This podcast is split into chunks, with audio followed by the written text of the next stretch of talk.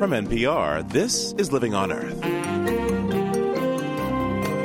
I'm Steve Curwood. Mike Leavitt gets a grilling on Capitol Hill as Democrats turn his nomination to head the EPA into an indictment of the environmental policies of President Bush. Still, the Utah governor promises to be his own man. The president will always know where I stand. He will hear it many times publicly and sometimes privately. But with no less than four senators vowing to block his nomination, some have this question for the nominee Why in the world would you want this job? also, where slow and uncertain are seen by some as good. Arriving by ferry is like going through a magic door to an island like none that exists anywhere else in Chile or South America. The bridge to Chiloé and more this week on Living on Earth, right after this.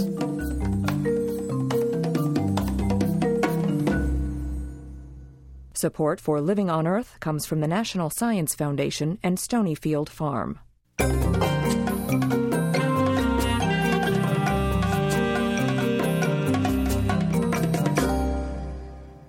Welcome to Living on Earth. I'm Steve Curwood. The man chosen by President Bush to head the Environmental Protection Agency is taking the heat for the environmental record of the White House during his confirmation hearings. Utah Governor Mike Leavitt had hoped to focus on his collaborative approach to regulation and enforcement. Instead, he got an earful of complaints about the administration's environmental policies. And some Democrats, including several presidential candidates, say they'll block his nomination when it reaches the full Senate. As Living on Earth's Jeff Young reports, much of that opposition has little to do with the governor's own record. Mike Leavitt can't say he wasn't warned. The last EPA administrator, Christy Whitman, walked away from the job after a volatile two year tenure, and Democratic frustration with the Bush environmental record puts the agency in the eye of a political storm. So, Nevada Democrat Harry Reid's first question for Leavitt might prove the toughest to answer. Why in the world would you want this job? Leavitt's a three term governor with a good personal reputation and a mixed record on the environment. Western leaders and industry groups praise his collaborative efforts to clean air and control sprawl. Utah activists and national environmental groups complain Leavitt failed to crack down on major polluters and protect sensitive lands from mining and oil and gas drilling. But the Senate's Environment and Public Works Committee had more to say about the agency Leavitt's heading toward than the state record he's leaving behind. Ranking Minority Member James Jeffords welcomed Leavitt with a list of complaints about an agency and administration at work behind closed doors. They have been dismantling our environmental laws and the protections that our citizens have come to expect and I believe deserve by the government. Governor, many of these decisions have been made with little input from the people who will be most affected by them and must implement them, and this troubles me. Jeffords says he anguished with Whitman as the administration reversed her statements on climate change and regulating carbon dioxide as a pollutant. Democrats like Oregon's Ron Wyden say White House politics and not sound science now guide the EPA. I believe it's extraordinarily important that our country have an independent, tough voice to guide environmental policy at the Environmental Protection Agency. The reason I feel that way is that I believe that now too many of our country's environmental policies are being cooked by political chefs in the White House kitchen. When Wyden asked Leavitt if he would ramp up the agency's enforcement, Leavitt told him enforcement alone is not the main goal. Uh, the goal is compliance, to find ways to move people to compliance. And there are times when strong enforcement is the only tool available to have that happen. If there are those who avoid, or those who evade the law, the full weight of the Environmental Protection Agency and the law will be brought to assure their compliance. Well, that's not being done today. What can you tell us today about how you'd restore the independence and the credibility of this uh, agency that it's enjoyed in the past? The President will always know where I stand. He will hear it many times publicly and sometimes privately. I recognize in the role that he has and the role that I have that what he needs from me is loyalty expressed in the context of he'll know what I believe to be the facts, and he'll also know what the best science is and what the people of the Environmental Protection Agency believe. A number of Democrats, including Hillary Clinton, John Edwards, John Kerry, and Joseph Lieberman, say they will block Leavitt's nomination in the Senate. Their objections range from changes in Superfund spending and clean air rules to the administration's handling of the cleanup at Ground Zero. Leavitt avoided taking those issues head on and used his responses to return to his main theme a cleaner environment through collaboration and an approach to problem solving he calls Enlibra. It's a Latin word, two syllables in to move toward, and Libra, balance, to move toward balance. And I have found with experience that the solutions to those problems are found in the productive middle. Rarely are they found at the extremes. Leavitt's use of that approach as governor won him measured support from moderate Democrats like former Maryland Governor Paris Glendening and enthusiastic endorsement from Utah Republican Senator Orrin Hatch. Utahns know that Governor Leavitt took a clean, beautiful, and strong state and made it cleaner, more beautiful, and stronger. What more could we ask for in a nominee to head the Environmental Protection Agency? Environmental activists in Utah disagree. They say Leavitt favors highway construction over wetlands protection and made the state among the nation's worst in enforcing the Clean Water Act. They say Leavitt was quick to take campaign dollars from polluting industries and slow to rein in companies like the Kennecott Copper Mine, the nation's top toxic polluter. Sixteen national environmental groups joined the Utah activists in opposition to Leavitt's nomination. Among them is the Environmental Integrity Project, led by the EPA's former head of civil enforcement, Eric Schaeffer. Schaeffer says it was a chore to get Utah to enforce environmental law. Dealing with Utah was very painful. They were always interested in keeping the federal government out of the state, uh, less interested in making sure that the big companies in the state were complying with federal laws, and that created a lot of tension. And he does have the code words like collaboration and balance and sound science memorized. What he doesn't have is the record to back it up. That's what we're hoping people will take a look at.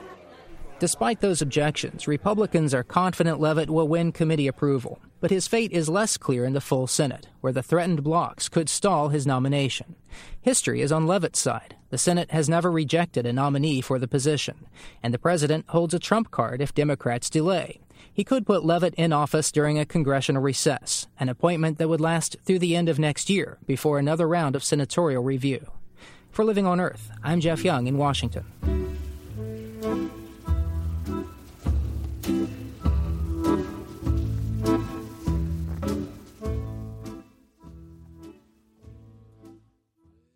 Computers continue to get smaller, as do cell phones and cameras, and now scientists are trying to shrink pollution detectors down to the size of a grain of sand.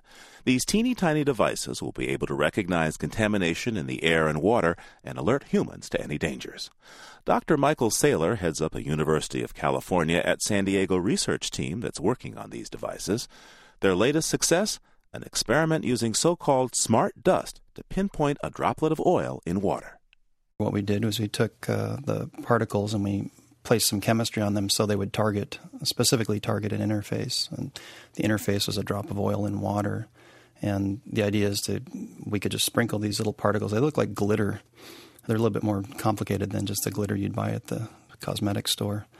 And uh, we sprinkle them into water, and then they'll uh, fly around through the liquid. And if there's a drop of oil in there, then the chemistry on the surface is set up so that these little particles will go stick to that surface. It's, these little particles look like little mirrors, and when they hit that oil drop, it looks just like a little mini disco ball.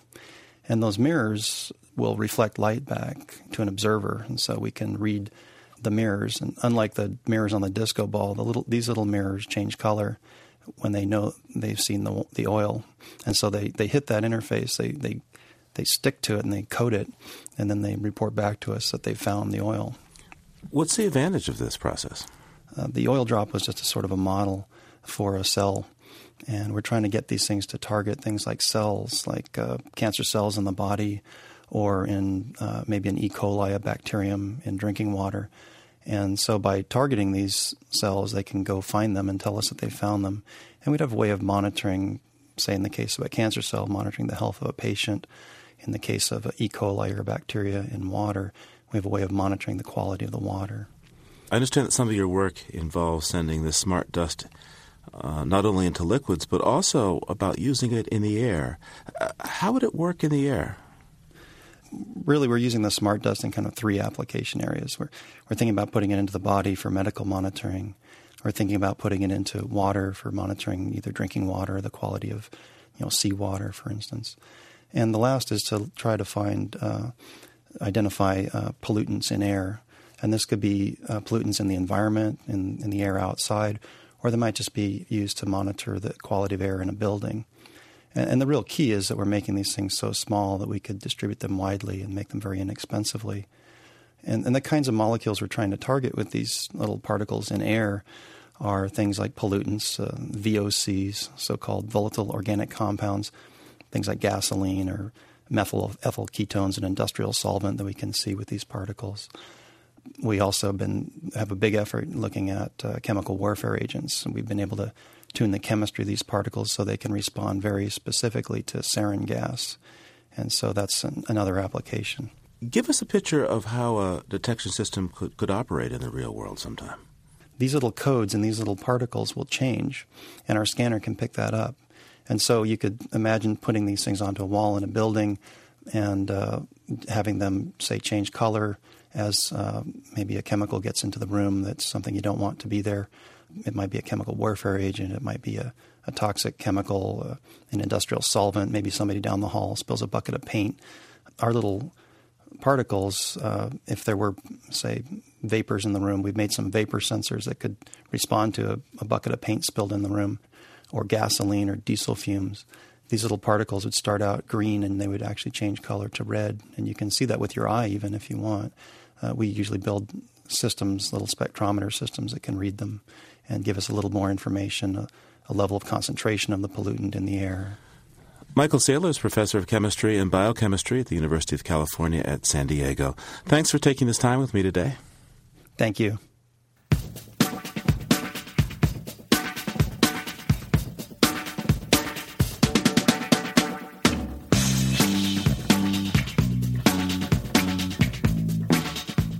Coming up, hunting frogs and capturing crocs. Tales of the Everglades when we return. First, this environmental health note from Diane Toomey. Little is known about indoor exposure to chemicals that can alter hormone levels. Now, for the first time, a comprehensive study has looked for a number of these so called endocrine disruptors in homes. Researchers sampled air and dust in 120 homes on Cape Cod, Massachusetts. They tested for 89 chemicals and found 67, including many endocrine disruptors. The most abundant chemicals in both air and dust were phthalates. Phthalates are compounds used in plastics, food packaging, and personal care products. Researchers also found flame retardants and about two dozen pesticides. The most common was permethrin, an ingredient in household insecticide sprays. A few banned chemicals were also detected, attesting to the slow breakdown rate of chemicals indoors. The pesticide DDT, for example, was banned three decades ago, but it was still present in 65% of the homes. 15 of the chemicals were detected at concentrations exceeding government guidelines, but for 28 of them, no exposure guidelines exist. What's more, the study's authors, who work at the Silent Spring Institute and Harvard School of Public Health, say there are no exposure guidelines for any chemical that takes into account hormone disruption effects. They add the results of their study should be used as a tool to prioritize research on chemical exposure. That's this week's Health Update. I'm Diane Toomey and you're listening to Living on Earth. Welcome back to Living on Earth. I'm Steve Curwood.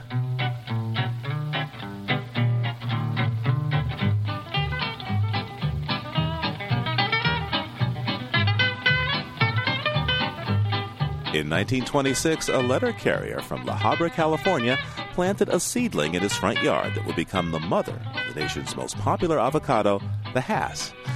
Charles Hass, son of Rudolph Hass, explains that his father was trying to develop a new variety of the tropical fruit. There was this one seedling, though, that he grafted three different times, and all three times the graft died. So he was going to get rid of the tree, but my older brothers and sisters talked him out of it because they liked the fruit. That seedling became the first Hass avocado tree. At first, people were suspicious of the rubbery skin Hass, which is darker than its green brothers. But thanks to its durability and nutty taste, Hass avocados now make up more than 80% of all avocados grown in the U.S. The mother of all Hass avocado trees died last year at the age of 76, and the World Avocado Congress will decide next month in Spain what to do with the wood. Some of the descendants of Rudolph Hass have their own ideas. My dad's nephew, my cousin, gets good avocado wood and he uses them for the back of ukuleles and guitars, puzzles, jewelry, and uh, he's chomping at the bit to get some. And for this week, Hass the Living on Earth Almanac. The restoration of the Everglades has lost one of its biggest advocates. William Hoeveler, the U.S. District Judge who has overseen the cleanup for the past 15 years, has been removed from the case for talking to reporters. Judge Hoeveler chastised Florida lawmakers for delaying a measure that would force the sugar industry to clean up pollution from its processing plants by 2006.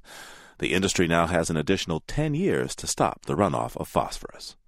Critics say the delay could further harm wildlife and vegetation.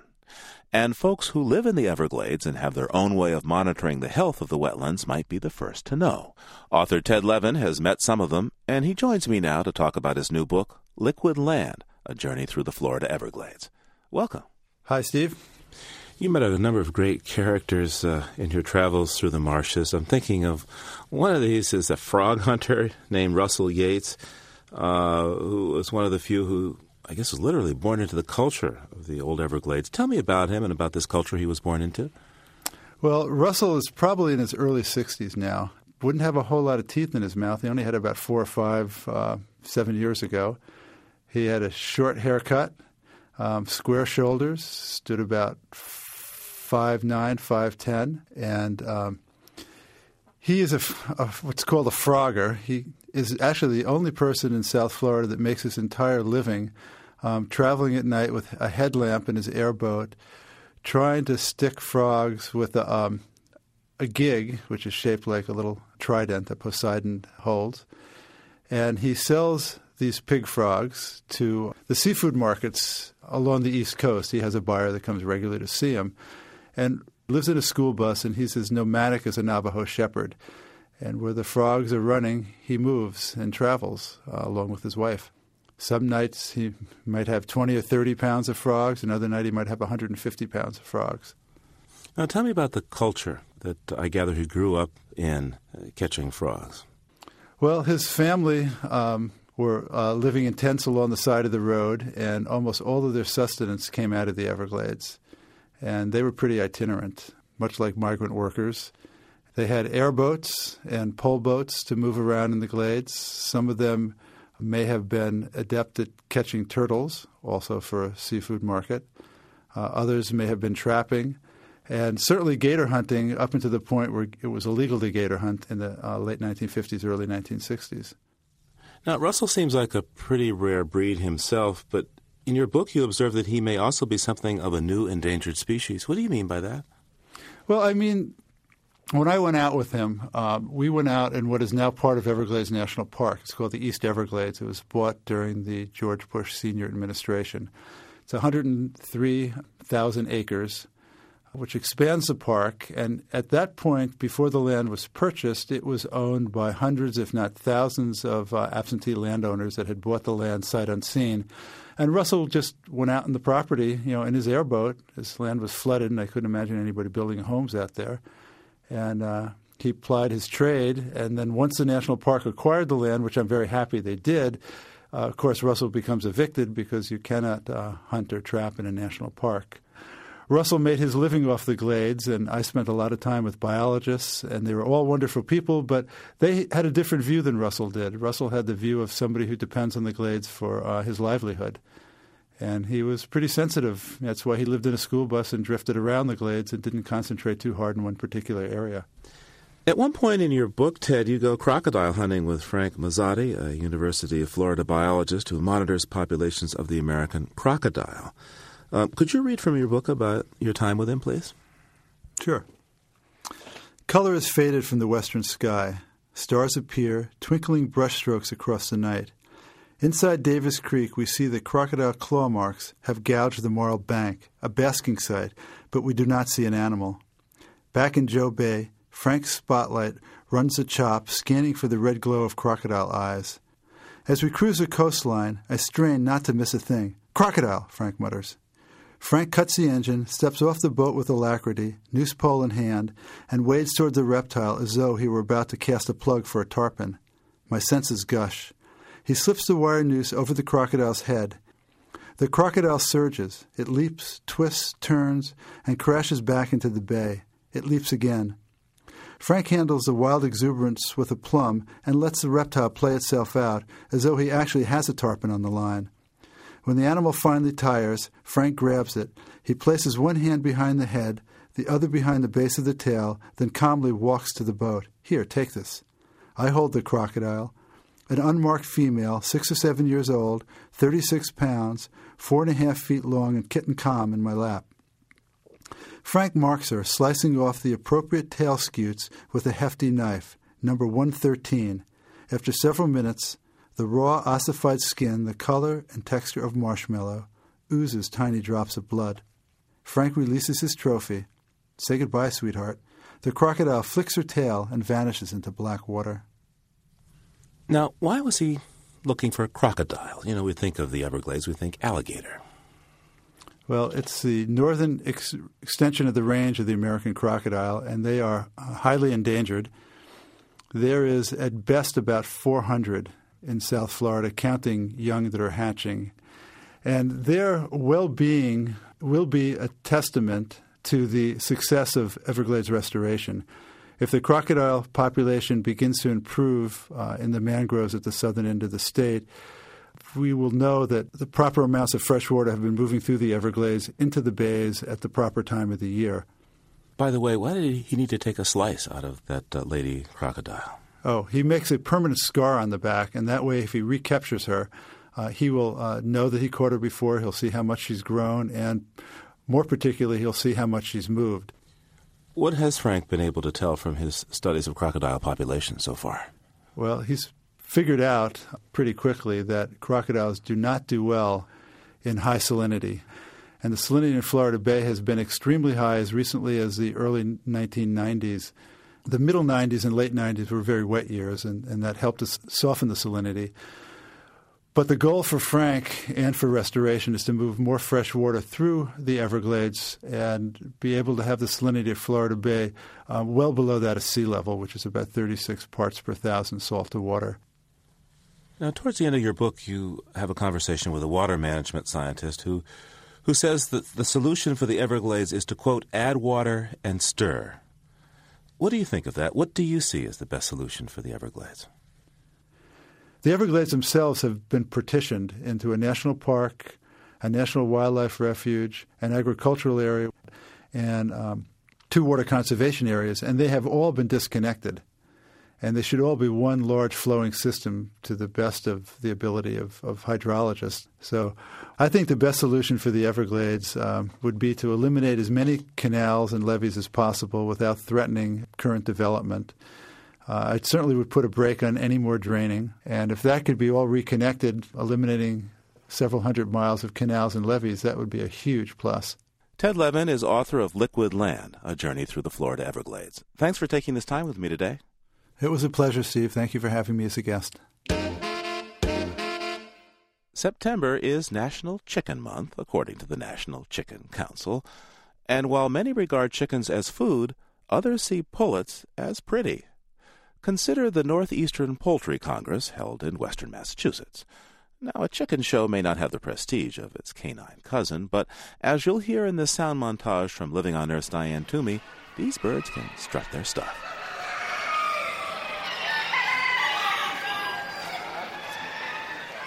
We're showing uh, white bearded silkies.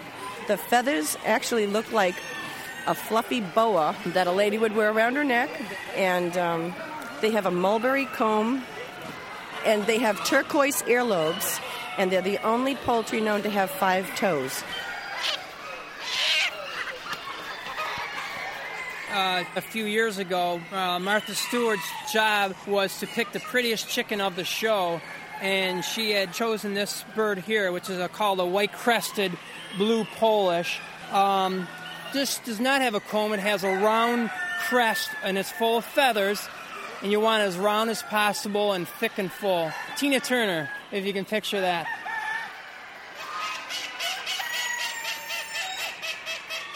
I have here a cockbird. That means he's more than a year old. He's a Dorking breed, and he's a silver gray variety. That's the color pattern. He's a very gentle bird. Yeah, he likes me, and I like him.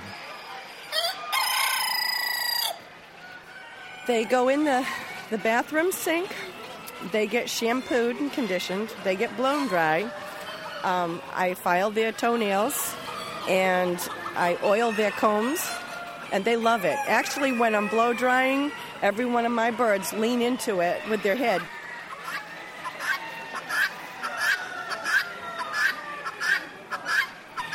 Uh, their feet get scrubbed. I scrub them with a toothbrush and hot soapy water. I take a uh, toothpick and I clean under the scales because they go out on the ground. These are very hardy breed. These don't stay inside. I don't. I don't baby them. Um, I'm one of the uh, five judges. Every breed, every variety has a standard of perfection for its size, weight, color. Um, chickens are like people; they, they have good days, they have bad days. Sometimes they don't want to they don't want to stand up and show to their best ability.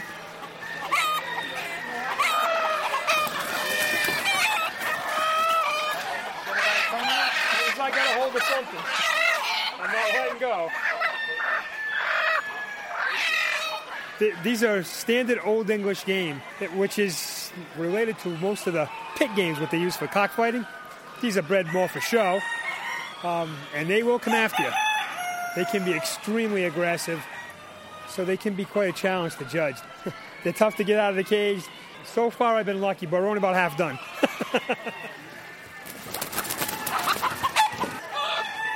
oh yeah, you meet me if you get half the chance, wouldn't you, buddy? You ain't gonna get half the chance. I'll tell you right now.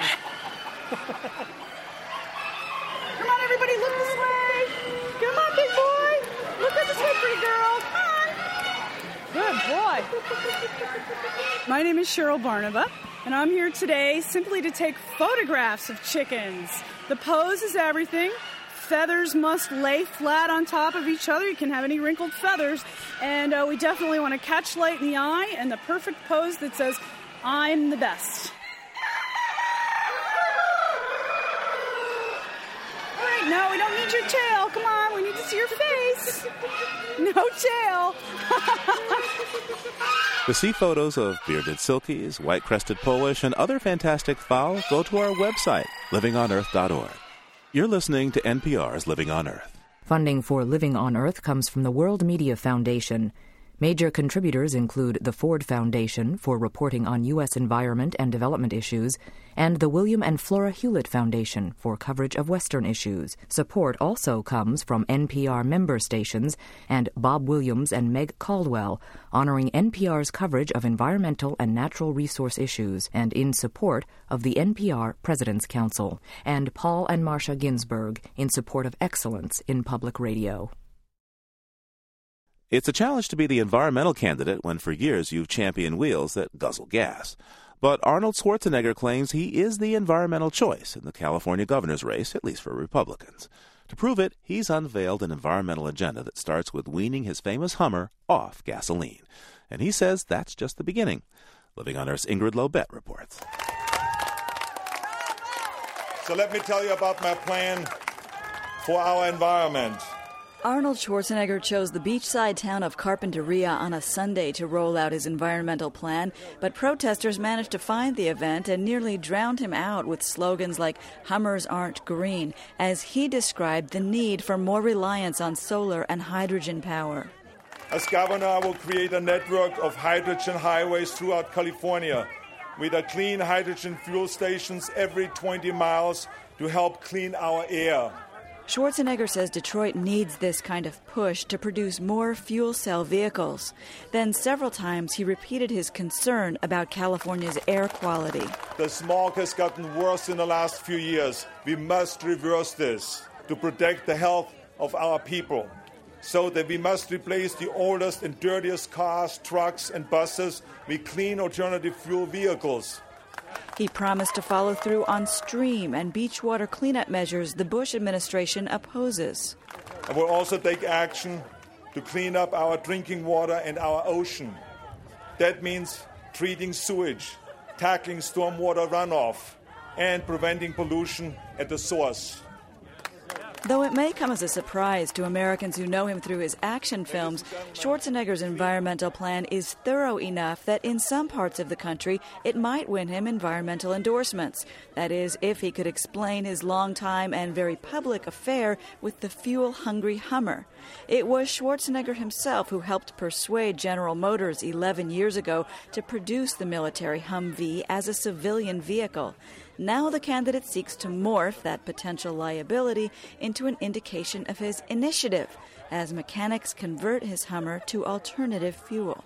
I want to show them my car when it's done and inspire Detroit and let them know that this is what you can do.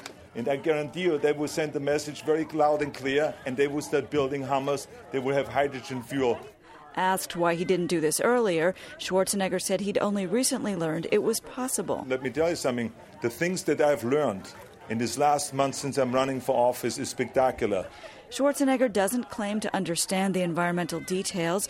Instead, he's relying on expert counsel, including high profile environmentalist Robert F. Kennedy Jr., who's also his wife's cousin, and a team of less famous but longtime environmental Republicans. For Living on Earth, I'm Ingrid Lobet.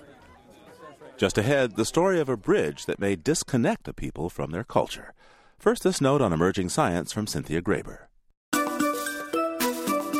An odd feeling in the pit of your stomach, a sense that someone is watching you, chills down your spine. Scientists say these often inexplicable emotions might be explained by infrasound. Infrasound is extremely low frequency sound played at levels that most human ears can't hear. To test the effects of infrasound on humans, a team of scientists in England used a pipe to create a 20 Hz tone. Then they reproduced the tone during a concert, mixing it in and out of the contemporary music being played on stage. Almost a quarter of the 750 people in the audience reported strange feelings during the pieces that included infrasound, such as a sensation of sorrow or fear or getting chills. Scientists don't know exactly how infrasound causes these responses, the psychologist on the team says emotional responses might occur when the brain tries to interpret low frequency sounds. Volcanoes and earthquakes, for example, make infrasound when active. But to understand why some people have physical responses, such as feeling hot or cold sensations, the researchers have invited a physiologist to join the continuing study. It's this week's note on emerging science. I'm Cynthia Graber. And you're listening to NPR's Living on Earth. It's Living on Earth. I'm Steve Curwood. At the northern end of the archipelago that stretches a thousand miles down Chile toward Cape Horn is an island the size of Puerto Rico called Chiloé. Chiloé has developed its own mythology and culture thanks to its isolation. Its folklore, quaint towns, succulent seafood, and the picturesque ferry crossing have made it a tourism treasure. But some fear the island's mystique may soon be lost. For its 2010 bicentennial, Chile wants to build the longest bridge in Latin America to join Chiloé with the rest of the nation. The government promises faster access to hospitals and easier access for tourists. Yet many islanders claim this bridge isn't really for them, but for a fish, and a foreign fish at that. As part of Worlds of Difference, a series by Homelands Productions, Alan Weisman reports. Mocito que va remando en tu lancha engalanada, atrácate para el muelle, que quiero ver a mi amada. A ghost is singing. Siete días que me espera, aquella preciosa flor, el canal no lo cruza. Por causa de un ventarro. His words tell how he drowned when a storm snatched the boat that was taking him to his wedding. The place where his bride waited in vain is a big green island that hangs like a teardrop off the south coast of Chile, called Chiloé. On Chiloé, hearing ghosts or seeing spirits is accepted, even expected. There's La Pincoya, a long haired nymph in a seaweed skirt whose dance lures the fish. Or El Trauco, the gnarly forest troll who's to blame when single girls on Chiloé find themselves pregnant. And our unlucky groom is now surely aboard a schooner named El Caleuche. El Caleuche es un barco, un barco fantasma. The Caleuche is a phantom ship. Its crews are drowned sailors lost at sea. Whenever the fog enshrouds the shore or moves up the rivers, that means El Caleuche is here. ¿eh? For centuries, the phantom ship Caleuche had no shortage of drowned seamen. Chiloé's original natives, the Mapuche Indians, had only bark canoes to reach their cousins on the mainland, a mile and a half across a windy channel. The sailboats used by settlers sent to this farthest outpost of the Spanish Empire weren't much safer. We're in the Santa Maria Loreto de Achao Church, the oldest wooden church in Chile. Chiloé historian Renato Cardenas is descended from a Spanish sea captain who ran aground here in 1613. Stroking his silky gray goatee, Renato explains that this island was so remote that missionaries couldn't even get nails to build churches.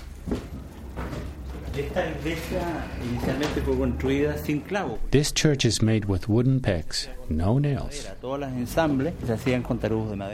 Isolated together, Chiloé Spaniards and Mapuches intermingled bloodlines and beliefs and called themselves Chilotes.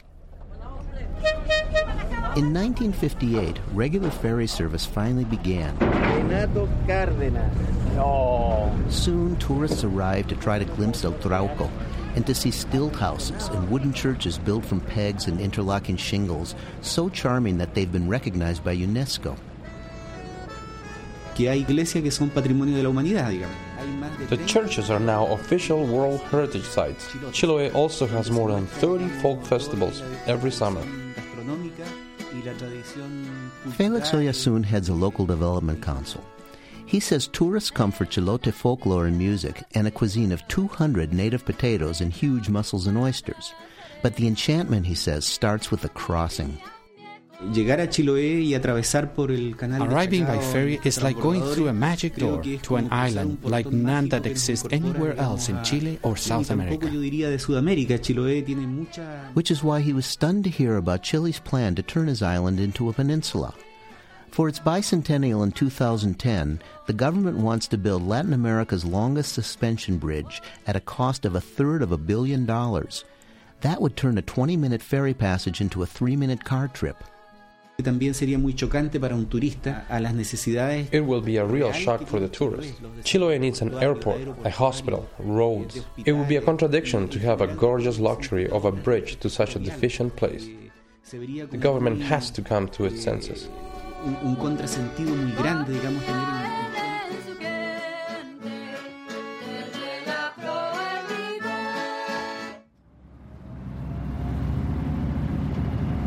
Nine ferry boats with four diesels apiece run constantly between the mainland and the island. The ferries serve their function, but they just aren't enough. Businessman Sergio Villalobos leads support for the bridge from the town of Ancud. He thinks the sheer volume of traffic a bridge carries would more than make up for the loss of some romantic tourists. When the Golden Gate was built, they went from 10,000 trips a month to 140,000 vehicles every day. And all those customers, he adds, will fortify culture, not harm it.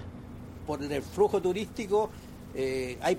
will train more people to form folklore groups for the tourist flow, like hula professionals in Hawaii or mariachis in Mexico. That used to be just for fun. Now there are mariachi schools. We need to do that here. Bridges bring progress and new industry Ancud could use new industry.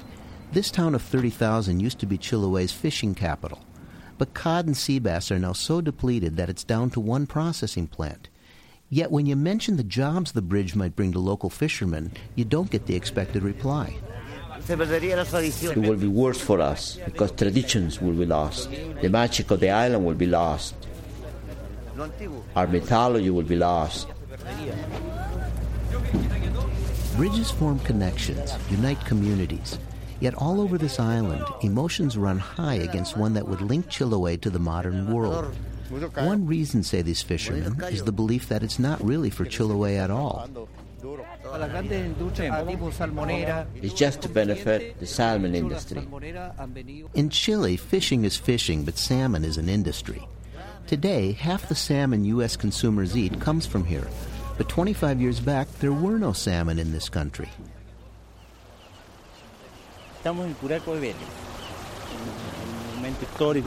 We are in Curaco de Vélez, an historic place.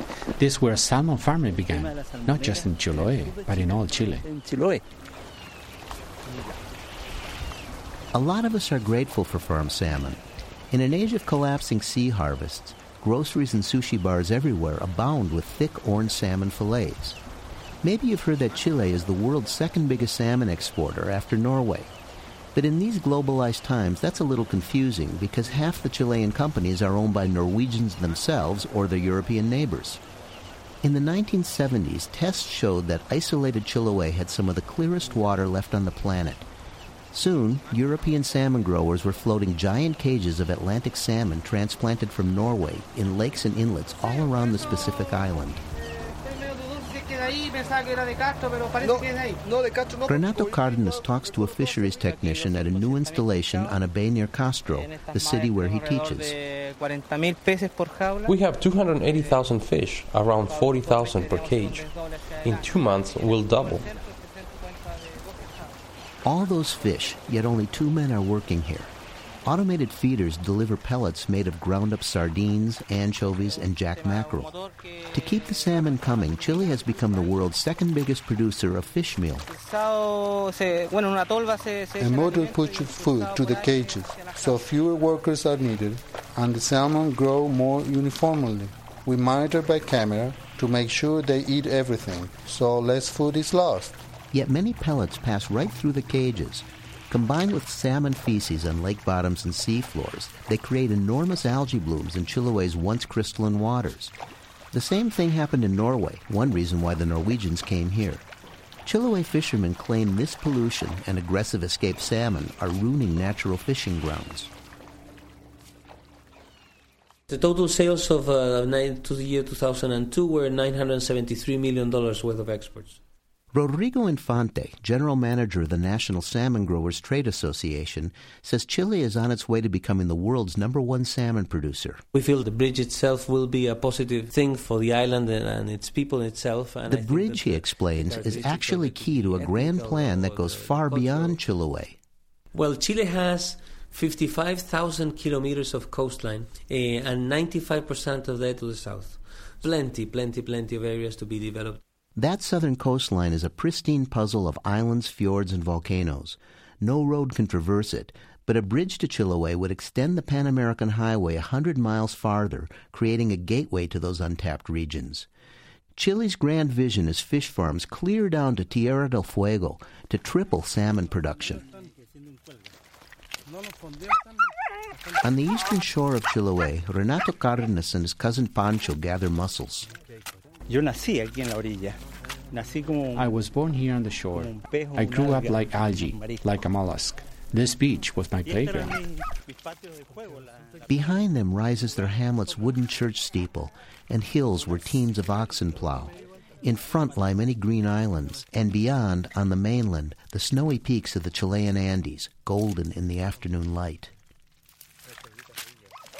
Just offshore bobs a huge raft of the omnipresent aluminum cages near a line of abandoned styrofoam floats. That's a salmon farm, and that's the remains of one. They contaminated the bottom so badly, they have to move it. Where they moved it was right atop rich shellfish beds where Renato's relatives collect. So they've had to work a little harder to fill their 30 kilo sacks with two local mussel varieties small sweet choros and big meaty cholgas. Inside, three women at a wood stove are grating a heap of yellow and purple potatoes, mixing them with lard and flour, then patting them into rolls. In truth, there have always been bridges to Chiloé, like the satellite dish that brings The Simpsons in Spanish to the TV the kids watch while their mothers cook. Another leads back to a heritage shared across time and ocean with other Pacific Isles, from Easter Island to Polynesia. What they are preparing here would be called luau on Hawaii, On Chiloé, it is curanto. On the hillside above the house, Renato and the men, cousins and neighbors, cut three foot wide pangue leaves. They'll cover the loaves of potato bread and the mounds of mussels to seal in the steam from the fire heated rocks. The cooking hole is the same one they've been using for generations.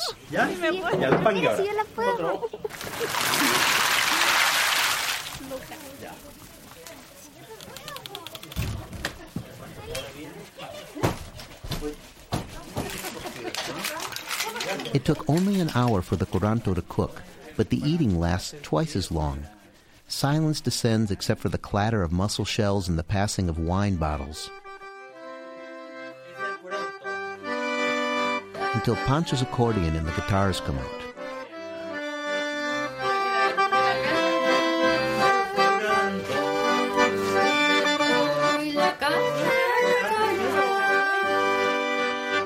Sometime past midnight, the music ends.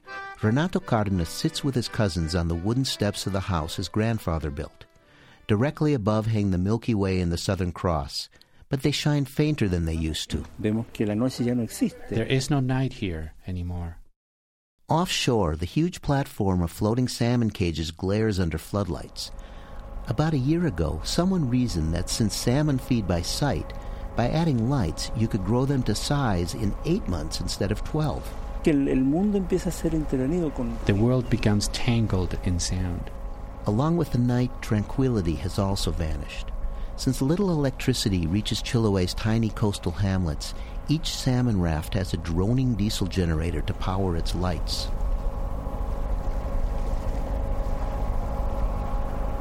Chilote legends say that Chiloé was formed when an angered sea serpent, Kaikai, made the waters rise, flooding the land. Taking pity, the land serpent Tenten lifted the mountains and the islands so people could seek refuge. About a decade ago, a big storm here destroyed half the salmon cages. Masses of free salmon swimming in the open. The people's explanation was that Kai Kai was responding to what they are doing to the sea. This was Kaikai's revenge. It's well known on Chiloé that the center column of the new bridge will rest on a rock that used to be an island until an earthquake in 1960 submerged it.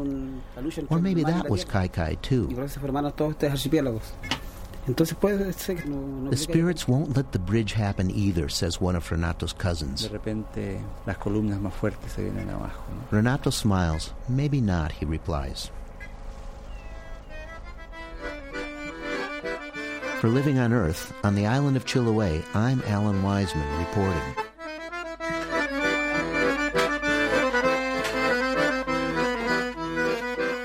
Our story on Chiloé is part of Worlds of Difference, a Homelands production series funded in part by the Rockefeller Foundation and the Corporation for Public Broadcasting. For pictures and more information on Chiloé, visit our website, livingonearth.org.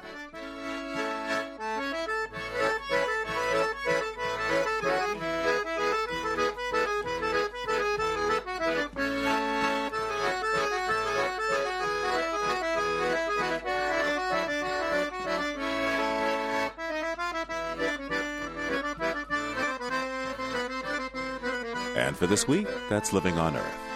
Next week, some European nations are moving to ban the ritual slaughter required for kosher foods. They say it's cruel to animals. But Jewish leaders say anti Semitism is at play. I don't think there's ever been a time when the Jewish community since the war has felt itself to be under pressure, and its pressure comes from the sorts of arguments that are motivated by other agendas rather than the pure agenda of cruelty to animals. The kosher controversy next time on Living on Earth. And between now and then, you can hear us anytime and get the stories behind the news by going to our website, livingonearth.org. We leave you this week riding the trams of Lisbon. Michael Rusenberg and Hans Ulrich Werner made this composition from sounds recorded along the city's many streetcar routes.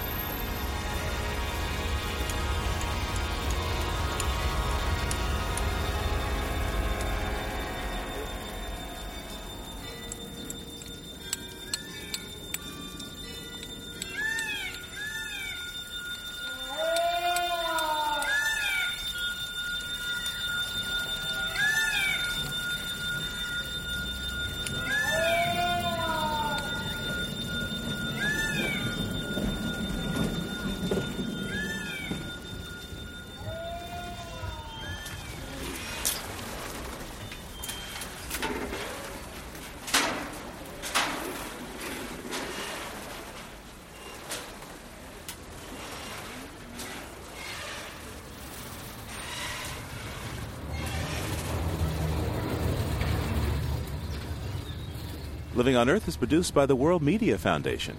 You can find us at livingonearth.org. Our staff includes Carly Ferguson, Elizabeth Klein, Liz Lempert, Nathan Marcy, Susan Shepard, James Curwood, and Tom Simon. Al Avery runs our website. Our interns are Rebecca Griffin, Kathy Lutz, and Win Perry. Special thanks to Ernie Silver. Allison Dean composed our themes. Environmental sound art courtesy of Earth Ear.